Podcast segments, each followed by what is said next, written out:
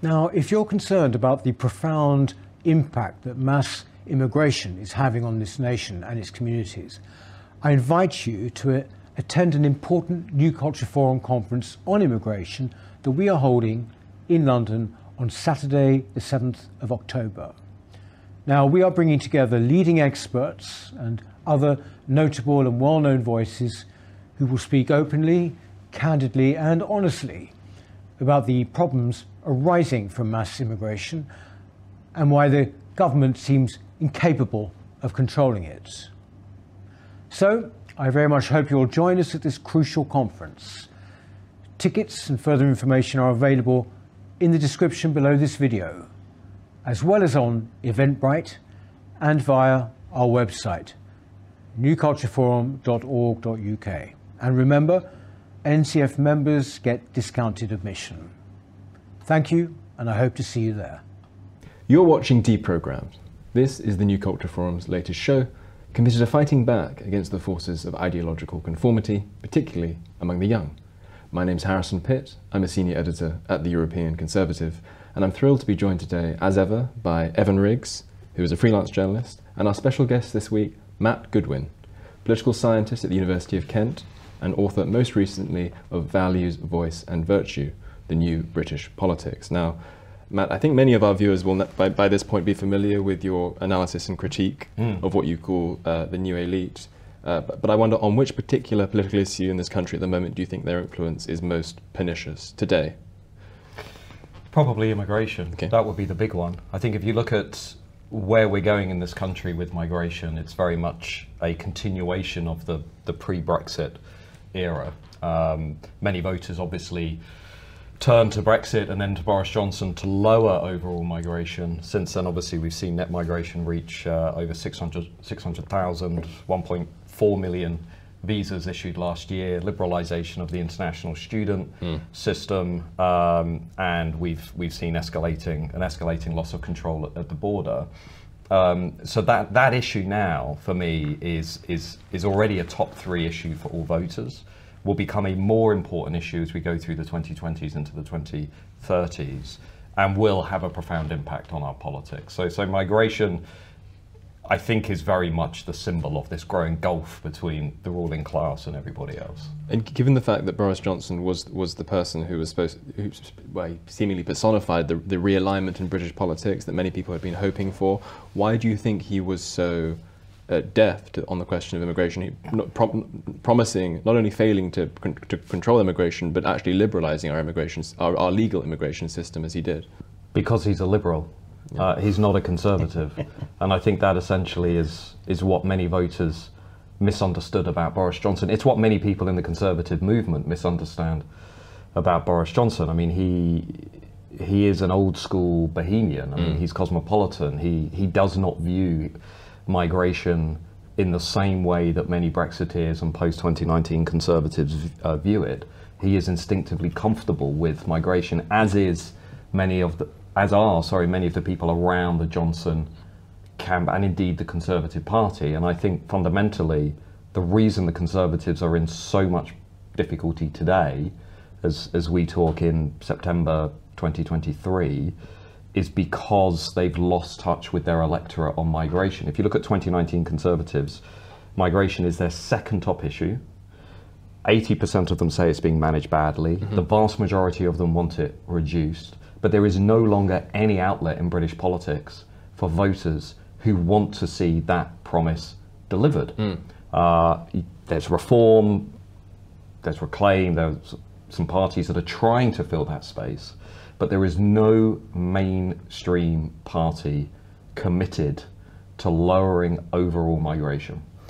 Do you think it's it's as simple as just ideological left versus right, liberal versus conservative? Because when I look at when I look at Italy, for example, Giorgia Meloni um, came into power, you know, tr screaming high, um, you know, kind of high octane conservative values at every opportunity that she could get. And about a year in, she said, "Okay, we actually need to bring in like eight hundred thousand." Immigrants over the next four years. I mean, you can just look at the situation in Lampedusa.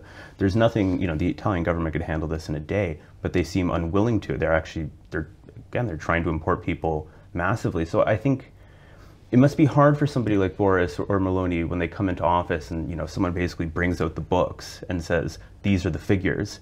And by the way, like, if we wanted to have the a proper amount of British citizens in a U K context, you know, our birth rate should have been double what it is twenty years ago. It's too late for that. We need a kind of quick fix now. And they're trying to get here desperately.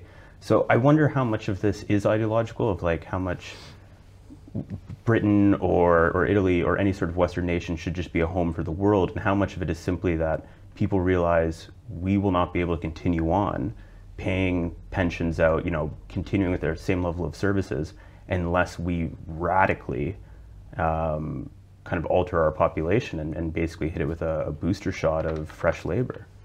Well, where we are today reflects active policy choices that have been made over the last twenty-five years. Uh, Britain was not always a country of mass migration. This is a post two thousand four experiment. And by the way, Britain has not always been a country of migration, contrary to what you might hear. Um, so this is a very recent political experiment. Now, the narrative that we therefore just need to maintain the status quo, if not increase it, because it's the only thing that will drive growth, productivity, um, fill labour shortages, is a narrative that I would argue comes from an orthodoxy that is broken. If you look at the last twenty-five years, we've not had high rates of growth and productivity alongside mass migration. We've mm. had quite the opposite.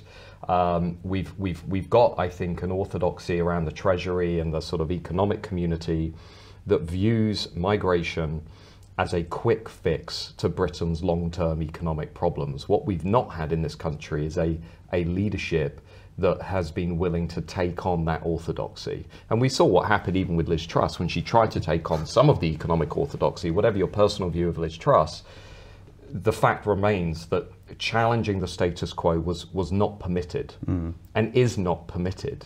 So if you are trying to think about, well, what could we do, you know, what we could do is have a high-skill migration policy that is genuinely high-skill mm-hmm. within the context of lower overall numbers mm. while investing in doing some of the things that you're talking about. So reskilling the adult population, encouraging family development, adopting some of the policies that we've seen work elsewhere in other parts of Europe. Uh, if you start viewing this as a long-term policy challenge rather than a short-term quick fix.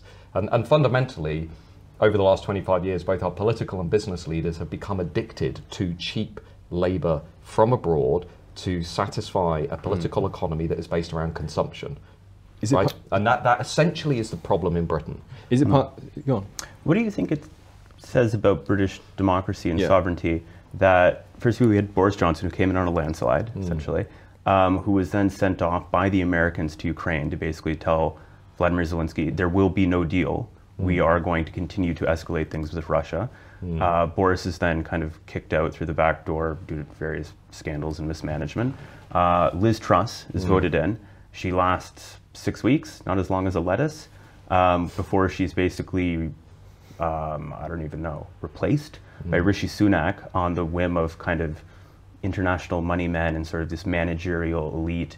Uh, and then Rishi gets in, who's polling abysmally. Nobody, nobody really voted for him. Nobody really wanted him. Um, he's not going to make it into twenty twenty-five, you know, as every indication seems to suggest. And then there'll be Keir Starmer, who again is not polling especially high. He's not especially well liked. Mm. So why can Britain not find a leader that they can actually elect in who champions the will of the people who are electing them? It seems like if there was some young, intelligent, enterprising figure, it should just, they should be able to run away with it, but there's nobody stepping up to the plate. Well, we are in a majoritarian system that's dominated by two big parties, and those two parties are effectively in charge of elite selection. So you're not going to get a new counter-elite mm. through the established big parties. And if you want to take on those two big parties within a first-past-the-post system, the barriers to entry are enormous. Mm. As UKIP discovered in twenty fifteen, you know, thirteen million votes, One, one seat, seat. One seat. Uh, did have two at one point, but then they yeah. had one. Yes. And, and as every other challenger has discovered, unless you've got that deep concentration of support across large parts of the country, mm. it is almost impossible to take on the two big parties. So then your only choice is to essentially reshape the two big parties from within. And that's where people are saying, look, it's time to reshape the Conservative Party from within. But then you've got to take on the donor class, who I would argue are largely invested in the maintenance of the status quo, and you've got to take on C C H Q, which is largely in charge of candidate selection. Mm. So are you really going to be able to replace the dominant faction within the Conservative Party, which is essentially what's happened in the U S? The only reason Donald Trump was able to change the dominant faction within the Republican movement was because of the primary exactly, system. The structure is very different. It's a completely different it, system, whereas t in, in Britain, you know, you would have to launch an assault on the party system that is so widespread and has such support beyond London and the university towns that uh, you'd have to get to that tipping point in the system of polling around twenty-five, thirty percent in order to then replace one of the two big parties. And of course, that's what the Labour Party did. The Labour Party replaced the Liberals. It's also what the S D P came very close to doing in the nineteen eighties when it took on the Labour Party and fell short by about two or three percentage mm. points. Mm. It's what the Canadian uh, Reform Party yeah. did in nineteen ninety-three. It's not impossible, mm. but it's very, very difficult. And you need a constellation of big issues that people really care about and the elite is out of touch on, a demographically coherent electorate that you can mobilise, which of course UKIP had and Nigel Farage had, very working class, very culturally conservative, and you need money. You need lots and lots of money in order to turn a small party into a serious proposition. And I'm not talking ten million quid, I'm talking, you know, twenty, thirty, forty million. For, for which of those reasons do you think that Uh, our first populist moment, such, such as it was between sort of, I would say, around twenty thirteen to twenty sixteen, mm. from the European elections when mm. UKIP won to Brexit itself happening, mm. what, why has that been so short-lived? Why, why has that failed to generate anything long-term? Well, I mean, in, I would argue that UKIP had a had an enormous long-term impact on the country, and that were it not for UKIP, we would not have had the referendum, we would not have had the vote for Brexit, we would not have had Boris Johnson, we would not have had the realignment of our politics. And I do think, as I've written in other books, even though he never won a seat into yes. a seat in Parliament, Nigel Farage will go down in history as the most influential politician of the current era. I think his strategic mistake, yes. and I suspect he would tell you the same thing, was doing the deal, was not doing the deal with Boris Johnson in twenty nineteen, because I think that was essential to ensuring that Brexit was delivered and avoiding the parliamentary crisis, but was winding up the Brexit Party, was finishing um, the Brexit Party, bringing it to a close. I think had they kept that going, mm-hmm. during COVID, it would have put pressure on the during government. during the rise of inflation, during the cost of living crisis, and now I think the brand awareness, the the, mm. the the impact would have been much greater. And of course, the problems that Reform are experiencing now, you know, they don't have much brand recognition. They are struggling with visibility. Yes, they're reaching ten percent in the polls, but arguably in the current context, they should be on twenty, twenty-five percent. Mm. I think that that would have been remedied by the Brexit Party continuing. The last point I'd say is look across Europe now. When I wrote a book, National Populism, in twenty eighteen, I argued that populism was here to stay, and it was probably going to become a bigger force than we'd seen in twenty seventeen with Marine Le Pen and twenty sixteen with Trump. Now look at what we can see. You know, Alternative for Germany is reaching record levels in, in the polls. twenty-five percent. Yeah. Giorgia Meloni in Italy. Sweden Democrats are effectively running yeah. politics in Sweden. Vox in Spain has has has, has been doing reasonably well. Chega in Portugal. You know, we've got Le Pen poised most likely to have a serious run again at the presidency uh, in a couple of years. Um, Trump could plausibly, I, I, I genuinely now think he has a he has a realistic shot, um, depending on how the legal cases go, at becoming president. So, so national populism, if anything, has become mm. more entrenched. And remember, it was in the aftermath of the refugee crisis in twenty fourteen fifteen, which is now rising again, that these parties reached their peak. And we mm. did not have inflation then. Mm. We did not have peak inflation. Now, if you look at the literature on, on, uh, on the effects of inflation, it shows very clearly that in the years after inflation peaks, you get support for anti-establishment populists and you get social unrest. And you can see both of those things in the mm-hmm. Dutch farmers' protests, in the yellow vests, in the Blade Runners in London. What we now have is this very toxic combination of cost of living crisis, record migration, enduring inequalities, and that's why I think Britain will inevitably go back to a populist moment and catch up with other European countries. Do you think that Popu so populism, there are two ways in which we could think about populism having staying power. We could think of it as having staying power in the sense that uh, it, it continues to exert an influence on our politics. Mm. And I think that's certainly true, and it has been true since twenty eighteen, and we can see it intensifying now. But there's, the, the, there's that, and then but you talk in your re recent book about the new elite, mm. and often it, it seems to me that um, it's very difficult to achieve anything of, of enduring value in politics unless you to some extent have a portion of the elite on board with you, since these tend to be the people who really make politics happen. To what extent is, is, is populism bound to spook what you call the new elite, but not really to refashion them in any meaningful sense?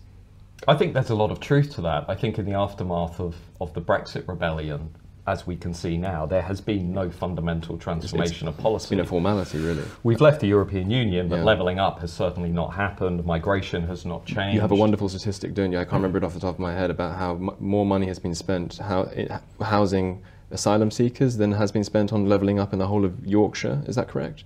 Well, we now spend close to four billion pounds every year on the broken asylum system, yes. and the latest round of levelling up funding was about two billion pounds. There you go. Uh, so, so we're spending more on our asylum system than we are levelling up uh, all of northern England, Indeed. Not just Yorkshire. So um, the policy choices have not been there because the political, the political elite is not there. Exactly. So Westminster has not reformed to meet the post-Brexit environment, which is why there is no mass enthusiasm for Keir Starmer. Mm-hmm. There is no mass enthusiasm for Rishi Sunak. I suspect at the next election we'll see a lot of apathy, we'll see people staying at home, hunkering down, mm-hmm. um, because we have the dawn of a new consensus. I mean, the pre-Brexit consensus was pro-immigration, pro-globalisation, pro-London, pro-middle class, pro-social liberalism. Was essentially the elite consensus. The elite consensus post-Brexit has morphed into pro-immigration, pro-globalisation, pro-big state, pro-debt, pro-high tax, yeah. and there is really nothing to distinguish Labour and the Conservative Party on many of these issues. Labour's even rode back on the green investment stuff. Um, they are basically committed to the same things. They're comfortable with large-scale migration, they're comfortable with the big state, they're comfortable with a high tax burden, they're comfortable with net zero, they're comfortable with ongoing globalisation, and they're comfortable with a London-centric economy built around financial services. So what's really changed? Um, not a lot. Uh, I would also say, by the way, they're both comfortable with allowing radical progressivism to basically dominate the institutions. Uh, neither the Conservatives nor Labour have put up any serious pushback to The, the creeping influence of radical would, woke would, would, would you not Would you not even want to give them a little bit of credit on the academic freedom bill? Well, that wasn't delivered by the mainstream mm. parties. That was delivered by renegade academics from outside of the mainstream like, parties. Like, um, what's he called at Cambridge? Uh, Army, uh, well, it was delivered by about twelve of us who who designed, helped design oh, you, the legislation you, you, you, you, and implemented it. You were part it. of it, were you? Yeah, I mean, I've written the story of that on, yeah. on my Substack about how we how we brought that piece of legislation forward, how we kind of got it got it put in place. Mm. But if you look across the board at, at gender identity theory, critical race theory, if you look at um, uh, the way in which institutions are being reshaped around these belief systems, yeah. from the civil service breaching impartiality to schools teaching political, radical political ideology, schools are supposed to be impartial, mm-hmm. uh, no mainstream party has seriously put up any defense mm. against Uh, these ideologies, which is why I do think for people who care about presenting an alternative, um, there has never really been a time where there's been this much space in British politics for something like that. So there's so much space, which I agree with you on. You know, I can't help but compare and contrast it to America. I think when Trump got in twenty sixteen, they everybody thought like, okay, we've got the guy now, we can get things done. And then nothing really happened because he was bogged down in, in the swamp or the deep state for four years. Um, and then they booted him out of there. It seems to me that even if you could get a person in, like let's say Farage was to run for P M and, and, and taken in, he would be very limited in the same way that Trump was, because he doesn't have a kind of coterie of dedicated, like you put counter elite around him. Mm. But there's nobody, America, there's organizations like American Moment, there's a few of them down there, who are busy kind of building up this sort of new managerial bureaucracy for this person when he comes in. Maybe it's Trump, maybe it's someone else. why is nobody doing this in Britain? Why? How do, how do we catalyze a new elite here? I think there are some attempts to do that. I think there are some civil society organizations that are tr thinking about elite formation. Mm. You know, you think about some of the things Manira Mutz has been doing since leaving office with Boris Johnson. Uh, you think about the kind of emergence of this alternative ecosystem around, um, you know, alternative media that we've got in this country now. I think all of these things are very interesting and potentially impactful, but you're right. I think what's happened is there is a recognition that mobilizing popular sovereignty is not enough, mm. that essentially unless you are taking on the managerial bureaucracy and reshaping it, mm. then you're never really going to get anything done, which is why, you know, Trump and his entourage have now, you know, said the first thing they will do is, is essentially replace Uh, layers of the administrative state mm. in order to try and, you know, get things done. In the U K, uh, again on Substack, I've had a bit of a back and forth with Dominic Cummings about this, about, um, you know, he, he, he rightly argues one thing that needs to happen is complete reform of the civil service and the institutions. But actually, the technocratic part of that isn't sufficient. There also needs to be a wholesale, in my view, a wholesale reshaping of the policy process so it is more in tune with the views of ordinary people, mm. ordinary voters. Uh, we need to break up the institutions to give them a much, bring in a much wider range of voices in media, in culture, in creative industries, in politics, um, which which you could do quite quite easily. But you're right. I think I think you know, Max Weber once said, politics is the art of drilling slowly through hard wooden boards, right? That, you know, you, and I think many populists have now realized, yeah, after the revolts of the twenty tens, yes, that it's not enough just to get votes in the, yeah, in the polling station. You've got to understand how to restructure the well, state. I think I think this is one of the few uh, things that, that distinguishes Viktor Orban from many other populists, mm-hmm. uh, because he, you know, my general view of populism is that though I'm, though I'm encouraged by it in many respects, and I think it's an, it's a necessary corrective, it, it has the power to steal headlines in in, in, in, a, in an election year, but it but it often lacks the vision to d define a century or to define to, to define a period of decades. Orban realizes that it's it's it's necessary to try and foster and cultivate a future elite of Hungarian patriots. And that's why, you know, a lot of state money has been poured into the Matthias Corvinus Collegium Institute, which is, which is, you know, it's not an indoctrination factory of sorts, but it is, you know, tr transmitting values to important, you know, um, nation-enhancing values to young people, in a way that we would, the Conservative Party here would never, in a million years, fund an institution of that sort. And as you rightly point out, they presided over thirteen years of government in which, you know, the the the the the, the, the wildfire of woke fury in our education system has has, has spread has spread even just, spread even further. But just on that, I mean, the fundamental point is that the Conservative Party is not a serious party. Mm. That's the fundamental point. The Conservative Party intellectually mm. and professionally is mm. no longer a serious political party. It does not invest in ideas. The intellectual caliber of Conservative M Ps has collapsed, and it does not yes. invest in the development of a future elite for the country that is united by a coherent Conservative philosophy. Yep. There are too many Conservative M Ps who think the answers to today's problems lie in revisiting nineteen eighty-eight, yep. or lie in essentially emulating the Liberal Democrats. E even even the alleged right of the Conservative Party is, we're not just talking about the so-called One Nation no, no, Tories, people, like ja people like Jacob Rees-Mogg no, as well. I'm, I'm talking about yeah. the, the, entire the entire thing.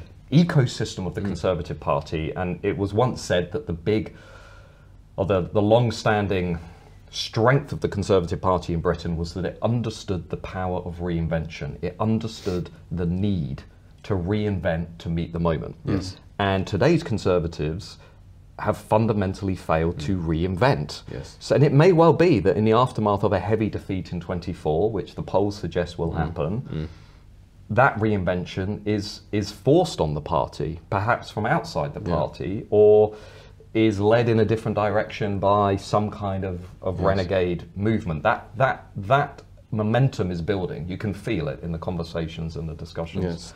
The sense that this party has simply reached a dead end, yes. that it is in a cul-de-sac and it does not know how to get out of that cul-de-sac and reconnect with the rest of the country.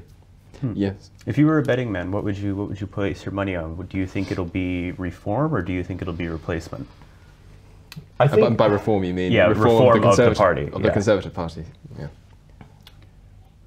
I think if we continue down this trajectory mm. of low growth, high debt, mass immigration, and social unrest, I think it is inevitable there is going to emerge a new political party in British politics. Mm. And I think that party would end up bringing together the disparate factions that exist, that are led by people who have a very sincere uh, concern about the state of the country, whether that is the Reform Party, the Social Democrat Party, a big chunk perhaps of the Conservative Party, figures on the old left of the Labour Party, and a lot of apathetic people. Remember, mm. Brexit was pushed over the line not because Conservatives mobilised, yep.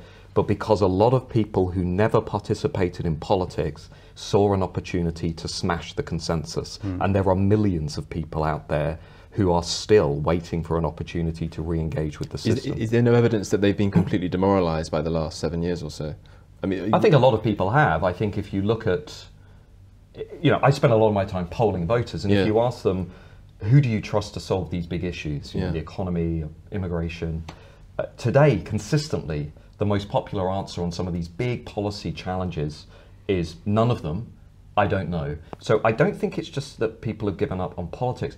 I think confidence in the capacity of the system to resolve the big challenges that Britain faces, I think has collapsed. Mm. I simply think people look at our politicians and no longer have confidence in them mm. to, to deliver economic growth, to bring down national debt, to control the national borders, to lower legal migration, to even put the interests of the nation first when it comes to globalization and big business. Mm. It's not hard to identify, you know, the issues that you would campaign oh, yes. on to challenge that consensus. Do a mani- write a manifesto, a decent you know. manifesto in a week or so. Uh, but, but okay, but I suppose the reason I ask that is that you say that, well, you know, the, the prospects of a replacement, the ingredients for a replacement are there because there are people who are sitting out and would be, as you put it as a moment or so ago, very eager to vote for some uh, some kind of realignment. But if they've really been so demoralized by the last seven or eight years, I, I suppose that's why I asked if they're demoralized. I, I, even if we were to have, you know, a second populist moment, to what to what extent would people feel that it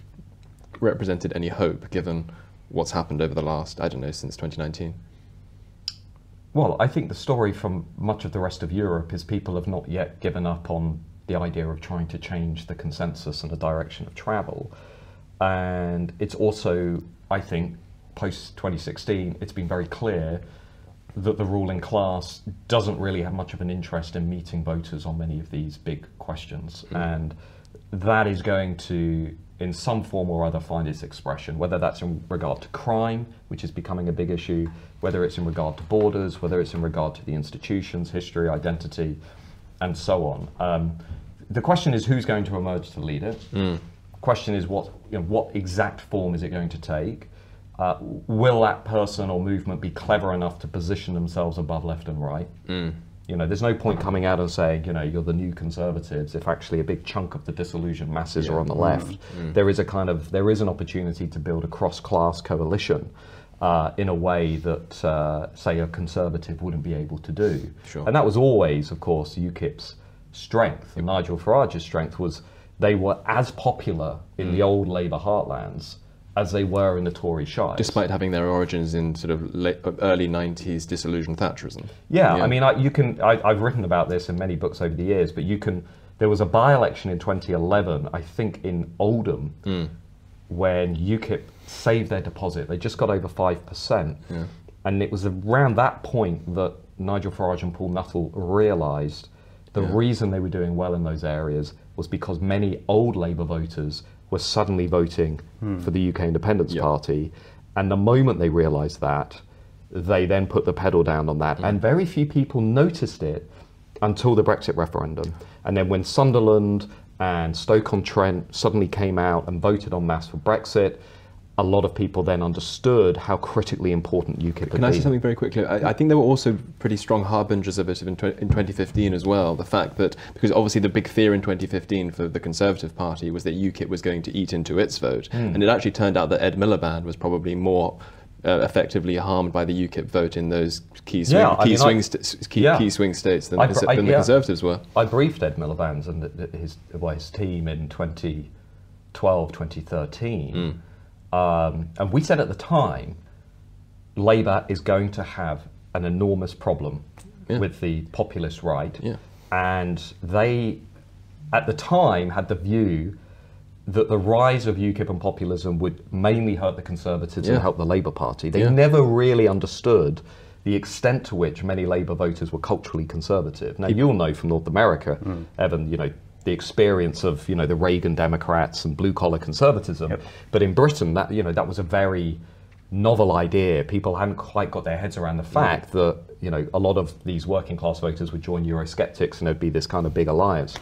Probably, What's happened pro since, though, is nobody has really sustained that. I think it was actually it was in your in your book, Values, Voice and Virtue, that you pointed out that the majority of Britain, correct me if I'm wrong on this, is culturally conservative but but economically liberal, and it's basically the one thing you're not allowed to be. Economically left wing, you mean? Yes. yes. Yeah. Well, well, eco economically left wing in the sense of wanting to reform the system so it is a bit it's fairer for workers, mm. but they're not pro-redistribution. Mm. So this is often a key point that many conservatives misunderstand. They think, yeah. oh, economically left-wing, you mean they're pro-redistribution. Yeah. Redistribution. No, what I mean is they quite like public services to be in the hands of the state because they don't think they're run very effectively by the market. Um, they'd like the, the, the playing field to be leveled so workers have a better shot, but they are aspirational. Mm. They want to rise up the ladder. They certainly don't support wi what? widespread Jeremy Corbyn-style redistribution. Mm. But on these cultural questions, I just did a poll on crime uh, last week, which I, I put in my Substack. Um, the vast majority of Brits in this country are so conservative on crime mm. and immigration, by mm. the way, um, and, and to, to, to, to a certain extent on tradition and identity. And the Conservative Party has always been reluctant to lean into it. It's why Keir Starmer is talking tough on crime, because Labour know this. Labour know on these cultural issues. A big chunk of their electorate is can adrift. I, can I ask you, I think this is kind of a very revelatory um, anecdote, I guess, where, if I'm not wrong, the majority of the British public is in favour of reinstating the death penalty. It's a, it, it depends on how you ask the question. About half of the country would say, I support the death penalty. If you said, how about for child murderers, it would go up to seventy-five percent. How about for terrorists and police killers, it would go up to sixty-five, seventy percent. But again, there, there doesn't seem to be any sort of political movement or coterie trying to like reintroduce this, even though it seems if it's seventy-five percent, mm. it's a pretty obvious winner. Well, the death penalty has become a little bit more divisive over the last ten, fifteen years than it once was.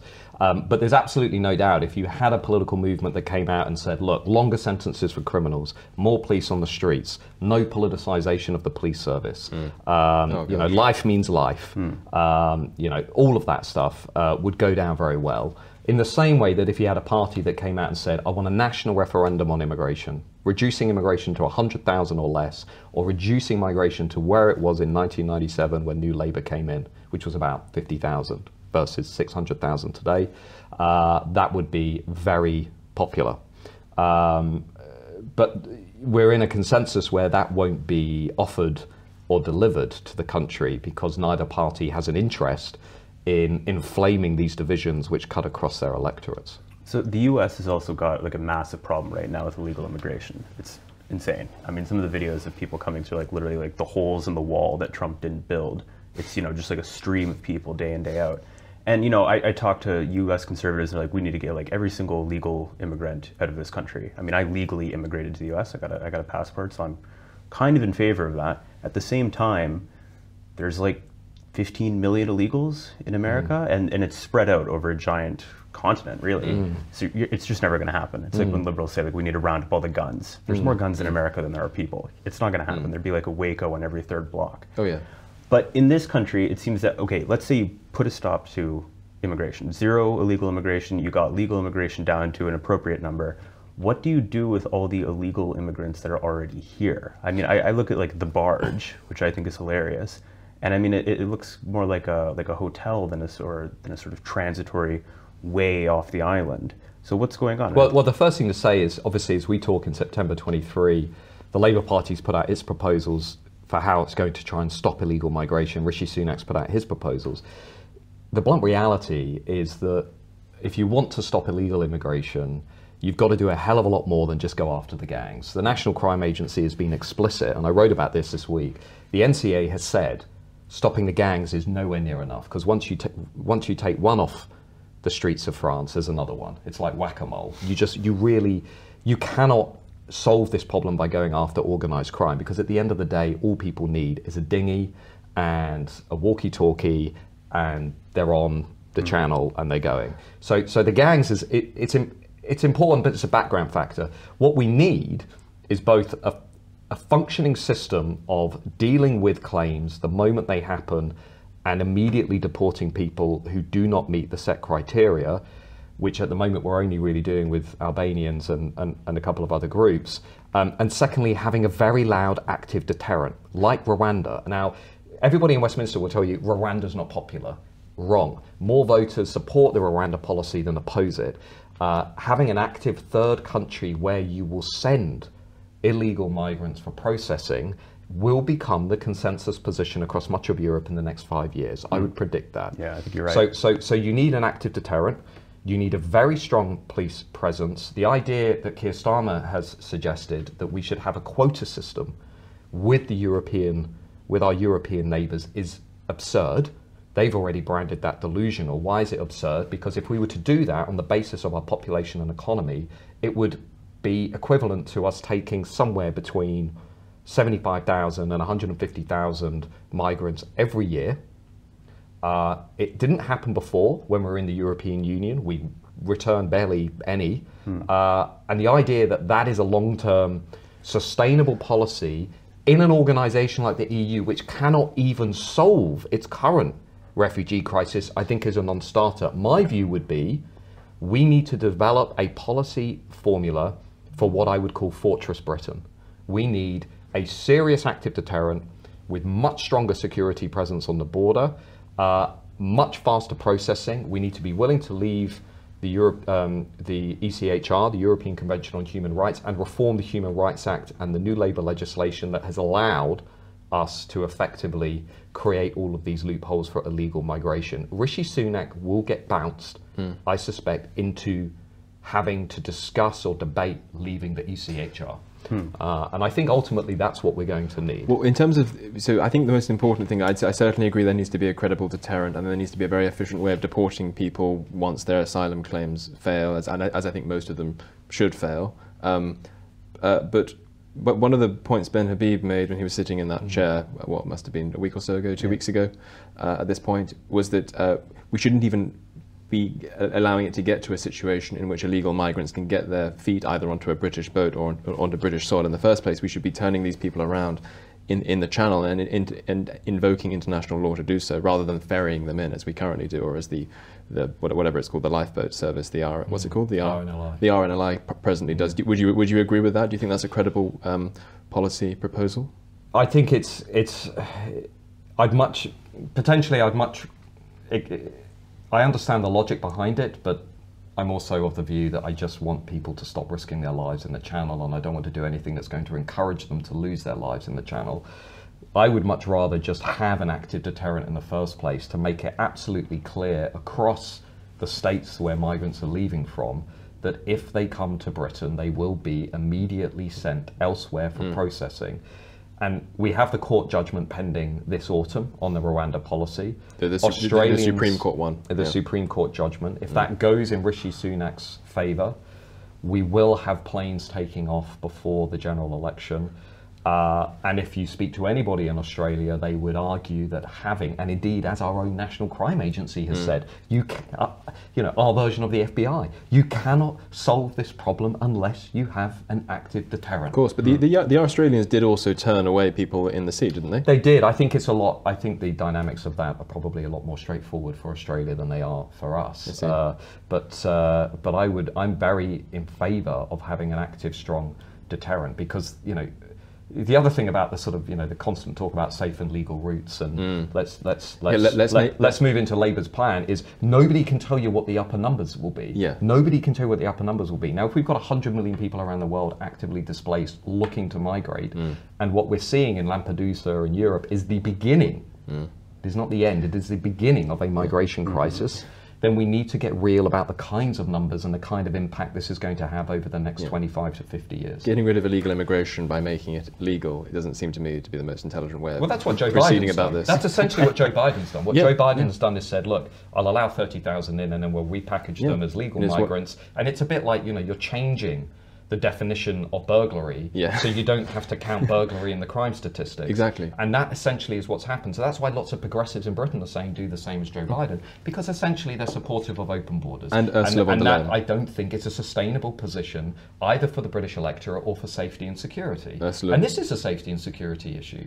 Um, it's a national security issue. Ursula von der Leyen said the same thing uh, a couple of days ago in her meeting with Giorgia Meloni. Giorgia Meloni wants in the Mediterranean there to exist A, a sort of E U navy which will con contend with this problem and, and turn boats away in the Australian fashion. And uh, Ursula von der Leyen was apparently much more keen on the idea of just opening up more safe and legal routes, which just, as you say, means making what is presently illegal legal and saying problem solved.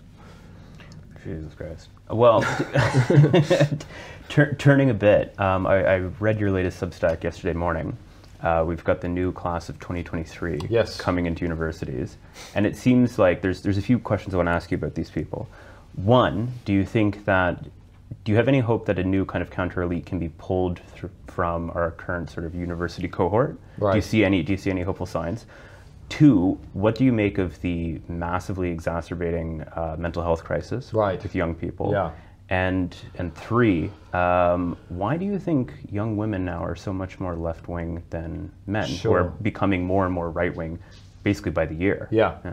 Well, in terms of the the Zoomers, the kind of post nineteen ninety-six Gen Z, you know, these are the younger Zoomers, right? Uh, they were born in the first years who are starting now, September twenty-three, were born in two thousand five. Okay, so you know, somebody once said working in a university is the only place where you get older while everyone around you stays the same age. And that, I, I feel that every September. And uh, they are, you know, they weren't alive during nine eleven. They don't remember the Blair and Brown years. They barely remember the Cameron years. They were ten or so when we voted for Brexit. Um, you know, these are the these are the, these are the kids who have come who have come of age amid Brexit, Trump, Jeremy Corbyn, thirteen years uh, of Boris Tories. Johnson, Liz Truss, thirteen years of Conservative government. Um, they do lean very strongly to the left. If you look at the latest polling as we head into the next election, um, about eight percent of eighteen to twenty-fours are planning to vote Conservative. Eight percent. Hmm. The rest are basically voting for the Liberal left, the Greens, the S N P, the Lib Dems, Labour. Uh, young women, as you point out, are especially left-wing, both culturally and politically. Uh, now, there's different theories as to why that is the case. One is they're more likely to pass through higher education now than their male counterparts. They're mm-hmm. outperforming men at every level of the education system.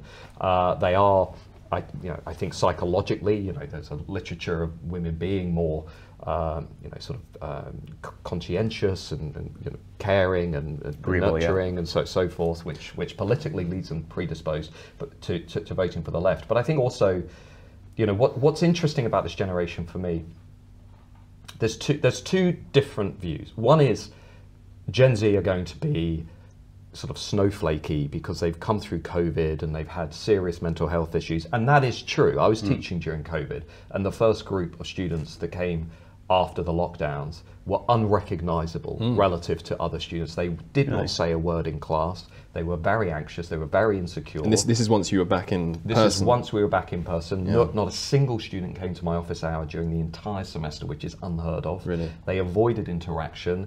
They, they were used to watching everything online. Now, the students coming in now are, are a bit better, but it's very clear that mm. they have gone through a profoundly disturbing and destabilizing experience. And uh, I think that partly that reflects a failure of our leaders, by the way. I think you mm. know, the lockdowns, successive lockdowns were a catastrophe. Yeah. For, and that's just one reason why I think they're a catastrophe. But there is another view, which is, you know, and we don't know, the realities we don't know, but Gen Z may actually be a lot more resilient than we're giving them credit for. They have, their lives have already been defined by crises. You know, they have gone through, you know, COVID, um, the global financial crash, the, uh, stagnant wages. They've now got inflation, cost of living crisis. And one of the interesting things, by the way, about Gen Z at university are the, the very high numbers who are not coming back for years two and three. So they come for the first year, and then we've got growing numbers who are just leaving university. Hmm. And if you ask them why, a lot of them will say, I just don't think this is worth it. Yeah. I don't think this is worth thirty grand of debt. I'd rather get out into the workplace, and I'd rather... And that's disproportionately men that are Disproportionately, doing that. yeah, often men. Often, um, at my university, we have a lot of students from South London, um, but often kids who I think are very keenly aware of the fact that the economic re reality that awaits them is going to be incredibly difficult. Hmm. So they're coming into university, maybe they're having six to ten hours of tuition a week, you know, summers off, long breaks, and I do think they are looking at the higher education model and thinking, I'm not really sure this makes sense for me right now. Do you think some of that pragmatism might eventually be reflected politically? Perhaps. Um, you know, the age divide that we've got among young Zoomers is the biggest divide we've ever had in, in British political history. We've never had eighty-five, ninety percent of, of one generation voting one way on the political mm. landscape. If you go back to the Thatcher era, the, the age divide wasn't really there. And if you look at other European countries, by the way, it's not, like it's, not it's not there yeah. at all. I mean, if you look at Maloney's voters, if you look at Orban's voters, they're, they're middle-aged young, or, or, or younger. Yeah. You look at Le Pen. Sweet Sweden. Le Pen's doing very well among young women in the hospitality sector. Um, there's something unique that seems to be going on in the U K and to some extent the U S. Yeah, it's the Anglosphere. The Anglosphere. And I, I, and I wonder if that, that is a reflection of, of the institutions and the extent to which they have been captured by radical progressivism. We'll have to, we'll have to see. Yeah, about, about a year ago, I was in a meeting with some kind of big conservative figures here, and I, I made this point of like, look, if you look at, you know, name the E U country, you'll see like these massive sort of youth movements. I mean, mm-hmm. I was just watching videos of like these kids in France with like these like giant flags it takes like a hundred people to carry on like the side of like a snowy mountain, like hooting and hollering for Marine Le Pen. And I was like, why why don't you see any of that in the U K? Like, where is this? And not only why don't you see that, why don't you at least see somebody trying mm. to find these people or trying to do that? And I mean, everybody just kind of stared at me like, like I had three heads, and I was like, we, we couldn't possibly do that here.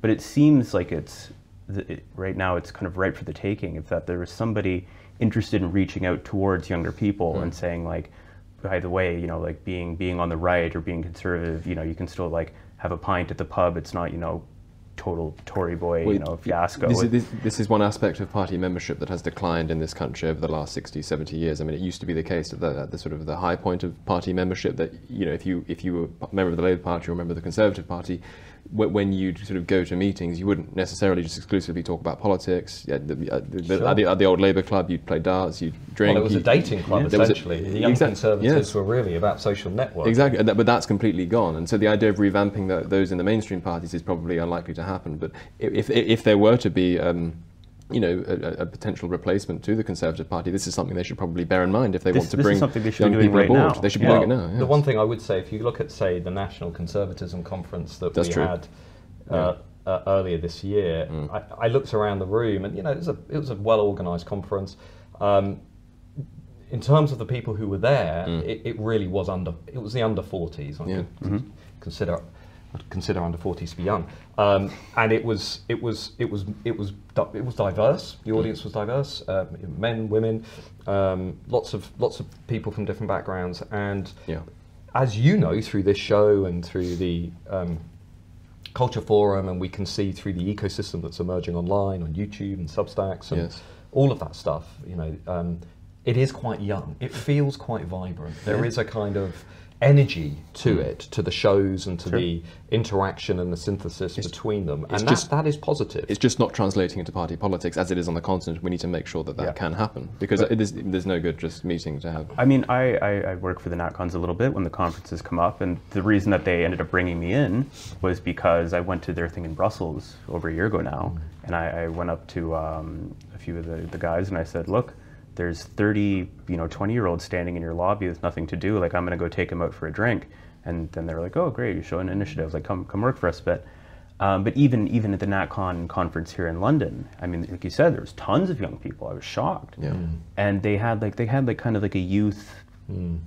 lunch thing in the basement. Yeah. But there wasn't, they had the critic drinks thing, but there wasn't really anything for, I think, young people to do specifically because they were young. There was nobody kind of fulfilling that role. So if, if you were to speak to the NatCons or speak to, you know, somebody who is trying to reform or replace the Conservative mm. Party, you know, what kind of message would you would you try to impart to them to how to interface with young people who may have socially conservative values but feel betrayed by the Conservative Party, or may not have thought about these questions at all and are kind of looking for a place to go to.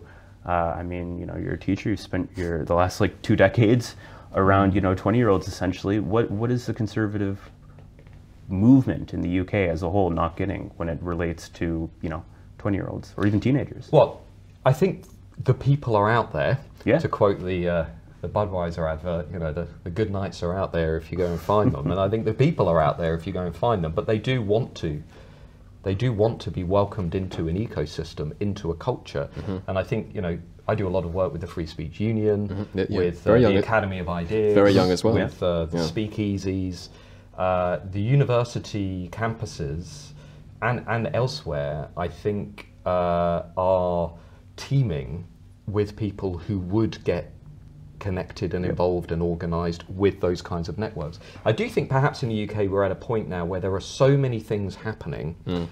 that there needs to be more coordination yeah. among them. You yeah. know, I mean, there's there are so many um, shows and networks and organisations that are sort of aligned, um, whether it's around the free speech issue, whether it's around the culture and the migration issue, the history issue. Uh, you know, and you could take the view of letting a thousand flowers bloom, or you could say, well, actually, maybe there is yes. a need yeah. here to get everybody in a room and to think more systematically about how this might take shape politically in the realm of party politics or in the realm of social movement politics. Mm-hmm. um, and I suspect that may end up being the next the next yeah, phase. I do think the U K is about four to five years behind the U S on this, where it's like, what is happening here now, especially in London, is like kind of like the intellectual dark web phase of what the U S alternative media, media ecosystem was, where everybody then had a podcast, everybody had a show, and everybody goes on each other's shows. But, you know, podcasts, you know, are good. I listen to a lot of podcasts. We're on a podcast. I like podcasts, but it's it's maybe a half solution at best. Because if there's no pragmatism that's coming in behind the scenes, if there's no, like you said, coordinating or actually trying to impact policy, um, you know, nothing ever gets done. Which then, even as things get worse, you get much more things to bitch about on camera. Yes. You know, it's like the famous M S N B C line, like Trump might be terrible for America, but he's great for M S N B C. Yes. It's like kind of the opposite way. Like if well, Labour yeah. gets in, it's great for us to talk about. It's not really great to live in day by day. I did watch your interview with uh, Peter Hitchens, and I was sort of struck by the, nar the, the narrative that uh, you know, Gen Z should essentially give up and leave, yeah. oh, give yeah, up and leave I, Britain. Yeah, I totally disagree. because it because it just raises the question of uh, well, well, well, what is the alternative narrative that we should be giving well, young I people? So what, what are the alternative? What are the reasons to fight? What are the reasons to stay and fight and take action? Uh, and that needs to be articulated much more clearly and directly by the conservative movement, because mm. the great retreat, or mm. this sense of resignation that is palpable across all generations, by the way, there is a sense among many people that maybe things are just moving at such a pace that, that change is impossible. Um, and it would be a very, re it would be a real shame if that sense of resignation really uh, became dominant rather than a, a, a sense of determination. Well, yeah, because projections of in inevitable doom become self-fulfilling in that way, don't they? Yeah. If, if you're if you're peddling them. But in any case, Matt, it's been a real pleasure to have you on Deprogrammed. Thank you for having me. Thank you so much for coming. No, Evan, thank you. Thanks as ever.